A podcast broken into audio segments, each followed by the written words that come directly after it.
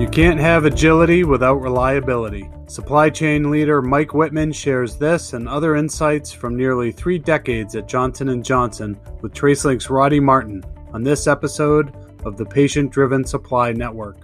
So Mike, talk a little bit about your roles. I know you've come up through the ranks and led great big supply chains like Pinnacle and like Mars and now, you know, helping pharma companies in their supply chains. Talk a little bit about your experience and how you've evolved your understanding of agility and how to build it. So welcome once again to the Tracelink Thought Leader series. So my background, I've got 40 years of experience in supply chain. Started off on the shop floor as an operator right out of high school, making Tylenol on third shift. So kind of doesn't get much more ground floor than that. So I describe my supply chain experience from being top to bottom and side to side. And then I went from the shop floor all the way up to Chief Supply Chain Officer for Pinnacle Foods is my last role. And side to side in that I've worked functionally in planning, sourcing, manufacturing, delivery, technology. My degree is in accounting, so I have a good financial background. So really side to side and top to bottom. I spent the first almost 30 years of my career with Johnson & Johnson, where my last role was running the supply chain for their consumer business in North America, about an $8 billion business. And then moved over to the food industry and spent the last 10 years running supply chains for Mars chocolate business in North America, and then as the Chief Supply Chain Officer for Pinnacle Foods, which is a center of store grocery business and was the number two player in frozen foods before their acquisition a couple of years ago by ConAgra. So how have you seen agility evolve? You know, in the days when we were all supply driven, right? Agility was almost in the same connotation as lean. So how fast can you get it to the shelf? Well, now we're saying, how fast can you recover from a disruption, which is a very different perspective to, to agile and end-to-end supply chain. So how have you sort of seen that evolve? You know, it's a great question, Roddy. I had an interesting upbringing because I spent the first 20 years of my career in the Tylenol business. So I was in the factory that made the Tylenol that was tampered with in 1982 and in 1986, where there were unfortunate deaths associated with those tamperings. And I was there when the FBI and the FDA showed up to start the investigation. So the idea of responding, being resilient and responding to unplanned anomalies in the marketplace is actually not new. It's just at a whole new level, I think, because of the scale of the COVID response that we've seen lately being a global pandemic.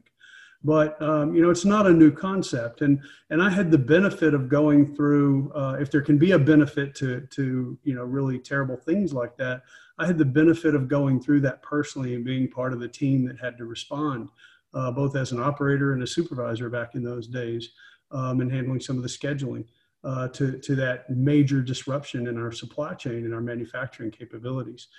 You know, and I take that and I piece together my experience over the years and methodologies ranging all the way back to quality circles and learning the difference between a corrective response or corrective action and a preventive action, making sure something never happens again and having, a separate focus between those two, all the way through the Six Sigma and lean work that I did with Johnson & Johnson and applying those tools all along the way. So this concept of agility and resiliency is not new. I think we've just recently experienced it on a scale that was really unimaginable for us as a global pandemic through COVID. And it's illustrated for businesses like life science businesses and in pharmaceuticals, medical devices, that while the development cycles and frankly the approval cycles for their drugs or for the devices may be significantly longer than really what I've experienced on the CPG side or what the tech industry experiences.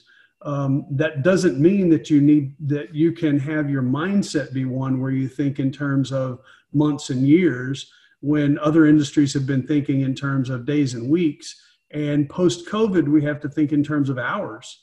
And our responsiveness. Now, we may not be able to turn on or turn off a supply chain within a few hours, but we need to be able to make decisions, make future commitments, whether it's to customers. I have a firm that I'm doing some work with. It's a major provider of drugs to the government in the COVID response. And the head of supply chain literally gets a phone call from senior government officials and heads of the CDC, and needs to have a response within an hour.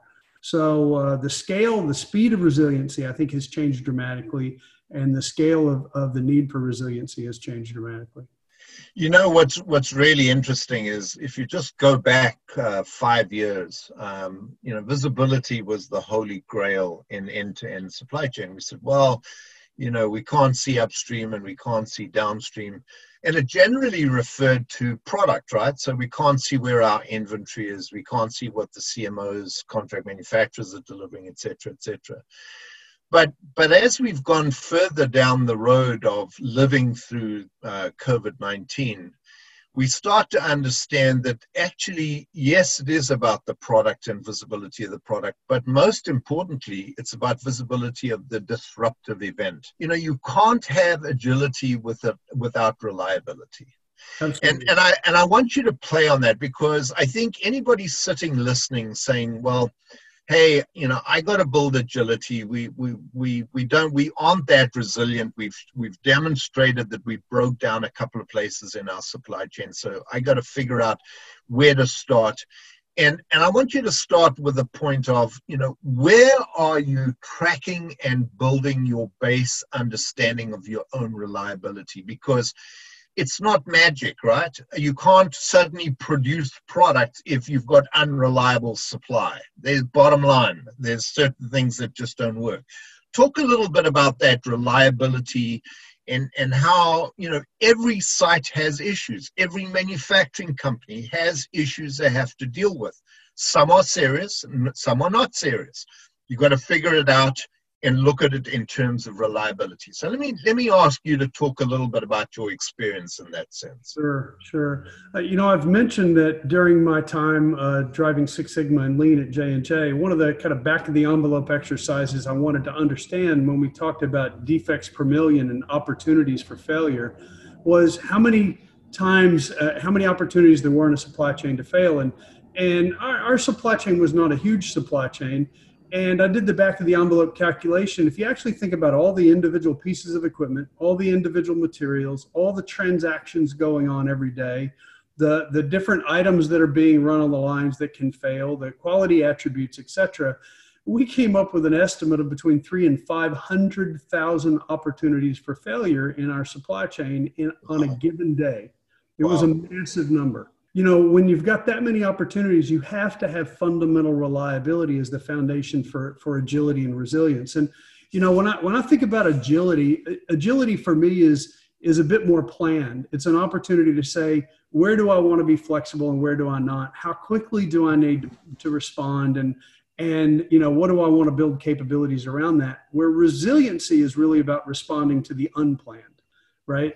And, you know, if I think about that theme, planned versus unplanned, it's from a reliability perspective, in order to plan the future, I need to know what my current capability is. I need to know that I can reliably deliver against that capability. Now, that doesn't have to be perfection, certainly, but it has to be at a high enough level where the majority of the time I can deliver against my requirements, primarily to my customers and consumers more than anyone else. Right, but also to the internal nodes that eventually link together in partnership to deliver to those customers. And then in order for me to be resilient and respond to the unplanned, I need to have a predictable foundation. I need to know that as I need to react and change, I need to know what I know and can rely on, and I need to know what the variables are that I cannot control, right? And so that I can then start to attack those uncontrolled variables. If I have things that are out of my control that should be within my control, like my fundamental OEE performance in manufacturing, or my adherence to schedule, my ability to make in manufacturing at the item level what was planned for me in the time frame that it was planned. If I can't do those at a fairly high level, let's say at least in the 90% range on adherence to schedule, certainly in the upper 60s to 70% range on operational equipment effectiveness, then I don't have a predictable supply chain that I can rely on. So as soon as when an unplanned event hits me, it's going to knock me much further off balance and throw the whole system out of whack than if I have a pretty resilient supply chain or capable, reliable supply chain. When I get hit by a punch, it's going to hurt and I'm going to flinch a little bit, but I know that I can take that punch because I've been through it before. I've got a fundamentally sound and reliable supply chain. And that's built at the ground level, right? From my suppliers all the way through my manufacturing plants into my distribution logistics channel. And it's knit together by my planning organization. Yeah, you know, and you, as you were talking about reliability, you know, my mind casts back to my South African breweries, SAB Miller days when, you know, they had sites all over the world. And one of the goals was to be able to put the performance of every single site against on a matrix of 2 dimensions and to be able to look at every site in the world and how they were performing. And the point was that you wanted standardized problem-solving processes. Now, I'm not talking about militaristic problem-solving processes. I'm just talking about if everybody is having this kind of a problem with this kind of piece of packaging equipment, let's not all solve these things separately. Let's try and share. So my question is, how well do you think, you know, companies are codifying that standard approach to managing issues across their operations? Or are people generally running around the day after like chickens without heads, scrambling to fix problems and get the system up and running and saying, oh, thank goodness we got that event out of the way. Let's sit and wait for the next event. How well do you think it's being codified? Well, of course, Roddy, it's all over the place. You can't really stereotype and say as an industry, it's either good or bad. It depends on the individual company, the level of resources, the attention that they put to it, an effort against it. And more than anything else, quite frankly, that's all driven by their experience. For those companies that have had some significant negative experiences, they put a lot more energy against codifying. Right. Than those that haven't. And I would say, secondly, it depends on their focus on process. And in my experience, companies generally, you know, we talk about the people, process, technology, kind of leadership now, attributes or dimensions of a business. But I think culturally, businesses tend to be either more people-oriented or more process-oriented. And I hear that a lot spoken that way in firms that I was at, which tended to be more people-oriented. My approach was to bring more process to balance the people. And when I say people-oriented, it's they rely on people and the brains, right? I can, you know, kind of the philosophy is if I bring smart people into a room, we can figure this out. And that's absolutely true. And that's really step one, bring smart people into the room and figure it out. But then once you figure it out, document it, codify it, put it into a process, because particularly in supply chain, when everything is repeated thousands, millions of times, you need to have a repeatable process. That's what gives you reliability, is knowing that you can follow the same process and get the same outcome every time, right? The opposite of insanity. And, you know, so you have to take both of those steps. So it takes a balance of the people focus and the process focus. And then we all know, in my view, technology is the enabler for that. Technology becomes a method or a tool that allows us not only to codify many of those processes, but then to also enforce the processes. If you use the technology, you can't really violate the process in many cases, and to be able to measure performance, get real-time information, and get insights and visibility into it. So that's why, you know, it's a very age-old axiom, people, process, technology, but I still love it today. I think it applies very appropriately in this world of agility and resilience. And then I've recently added the leadership, the fourth leg of that. Right. And I like that, by the way. I think it's very true. And it's because at driving change, I was always a big believer that you create the process and then you figure out who are the people, what are the people skills that are necessary to execute the process, and then you enable it with technology. There was a logical sequence to attacking those 3 dimensions. But then what I learned was it took way too long. And the real linchpin for driving speed, which is a key element in agility and resiliency, was to have the right leadership, right? You got to have the right leaders in place. And when you want to drive change, you need some of those leaders. You need all of them to be receptive to the change. You need all of them to be focused and energized and inspired by the change.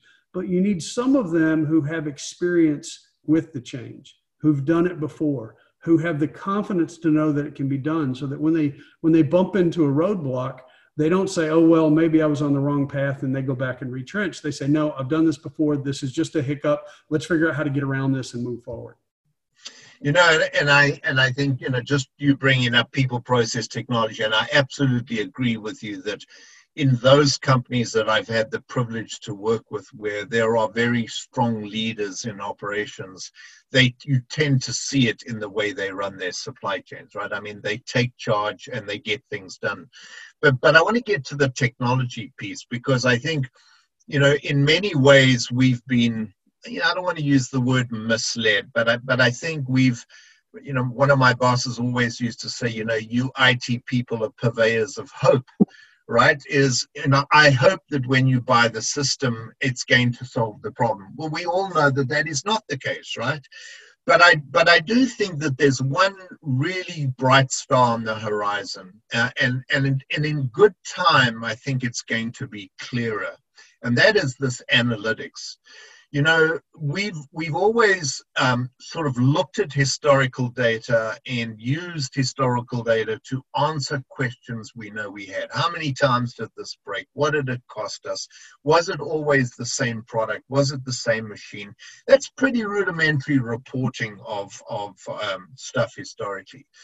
But I do think that we're getting to the stage, and this is where your leadership piece comes into its own, where we need to start thinking about the questions we hadn't even thought about trying to answer, because it wasn't possible before, because data was spread around the whole business and it was just damn difficult to bring it all together.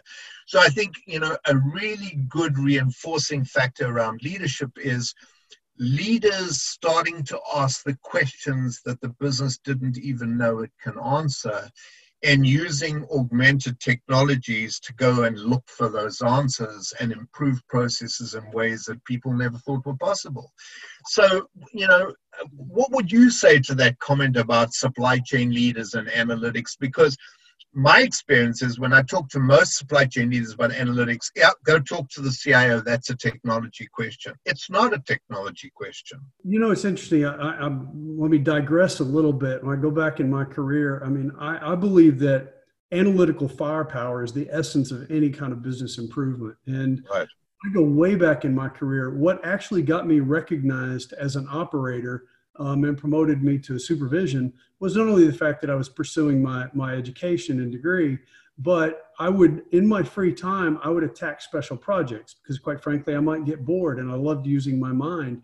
And it was really my analytical firepower. I went in as an operator and found a pool of product that could be reworked or dispositioned, et cetera, and figured out how to save the company $250,000 over the course of about 90 days. And it was all a result of just seeing a problem, going and gathering the data, analyzing it, and coming up with a proposal.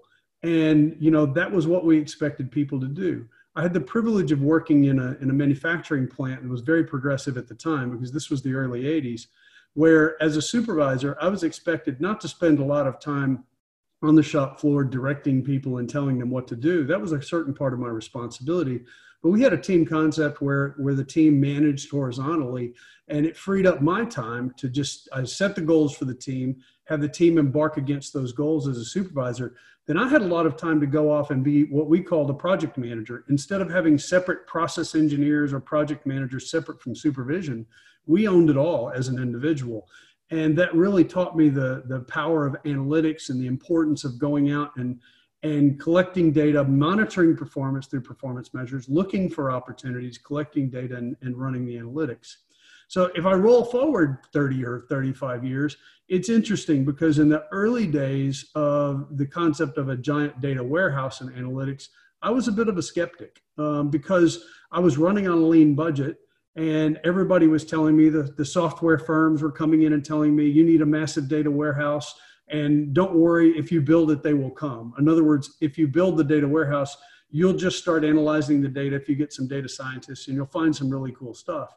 And that just seemed a little bit too far-fetched for me because I've always been a big fan of focus, direction, clear goals, you know, measurable results, et cetera. And, you know, I would say I wasn't an early adopter, certainly not leading edge. But I've become a huge believer now that as we start to collect this data, the power of the analytics, the using machine learning, using concepts like artificial intelligence now, the quantum leap forward in analytical firepower that it's giving us and the ability to harvest data for connections that we didn't naturally see before, because they can look at data in a relational basis, you know, with billions of bytes of data, you know, in a split second, versus me as a human being look at it in a more traditional hierarchical relationship with, you know, only a few thousand bytes in a few minutes. So I think the technology has really enabled that, what I thought was a far-fetched concept 10 or 15 years ago, to truly be a competitive advantage when you can get your hands around it today. So it's worthy of an investment. Now, that being said, you still have to have some direction. You need to know generally what you're trying to improve upon. Are you trying to go after improving your customer service, right? Becoming a much more patient-centric supply chain, for example. In that case, it starts to narrow down the data that you do look at. It's still billions of bytes, because you're looking for unrelated connection points that can allow you to become more agile and resilient towards that ultimate mission of patient centricity. However, it's not like, well, I want to be more patient-centric and I want to improve my costs and I want to have less cash and I want to be higher quality. I mean, that's way too broad, right? So at some point, even artificial intelligence can't crunch enough numbers and enough data for that. So I think it requires some initial focus, a focus area or a priority, a primary set of goals for an organization, but then getting your hands around as much data and applying advanced analytics as quickly as possible can be incredibly enlightening. And I see in some of the consulting work that we do that we can get our hands around. An example is spend cubes and procurement. What used to take a few months to build, now with the latest technologies, we can go into an enterprise and have a spend cube built and analyzed within 2 weeks. It's extraordinary. No, I do think that analytics is the game changer on the one hand. But, you know, unfortunately, the technology world, we sometimes get ahead of ourselves, and I think we overset expectations. And then what happens is that people who are not necessarily deeply steeped in technology really get cautious, because there's lots of money at play.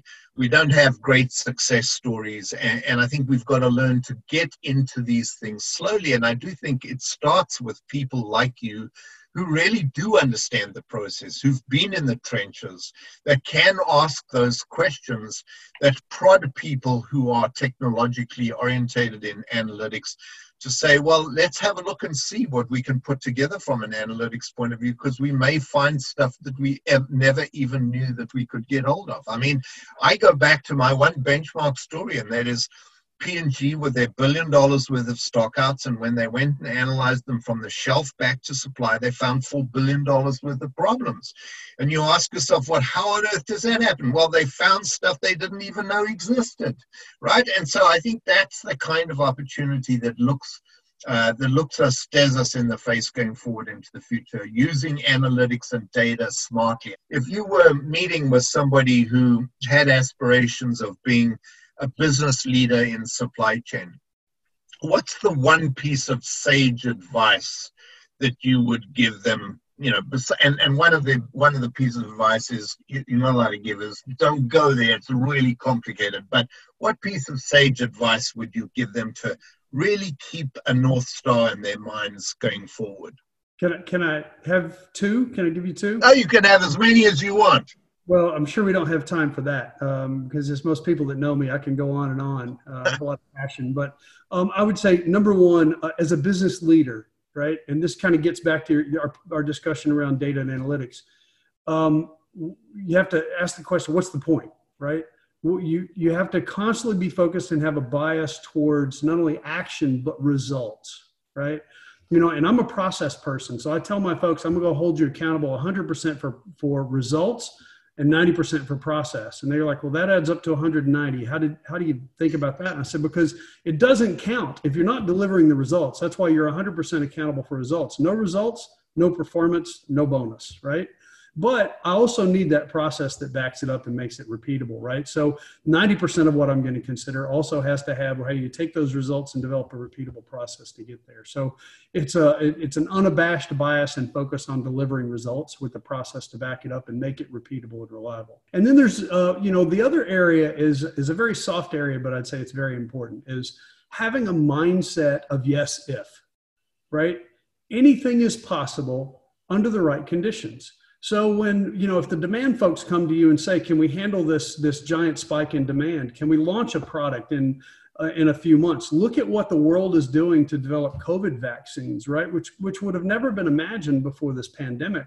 But now the pandemic is breaking down a lot of the old traditional barriers and rules. So if you have a mindset that no is an unacceptable answer and teach that mindset to your organization, everything is a yes, but it's a yes if. It's a conditional yes. The answer can be yes if we can accomplish the certain things. Now, in some cases, the if may literally be changing the laws of physics and time. Right.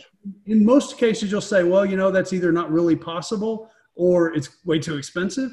But what it does is it opens the mind up to the possibilities and gets you focused on the barriers that prevent you from getting there and eliminating those barriers. And once you can do that, with your, especially with constituents that may be a little negative and they really respond negatively to that no, the yes if, and then walking them through what the if conditions are, whether they're business viable, whether they're costly enough, whether they violate the laws of physics, actually engages them in the solution, brings them in with you, and pulls people together to align the objectives and outcomes and the purpose that you're after.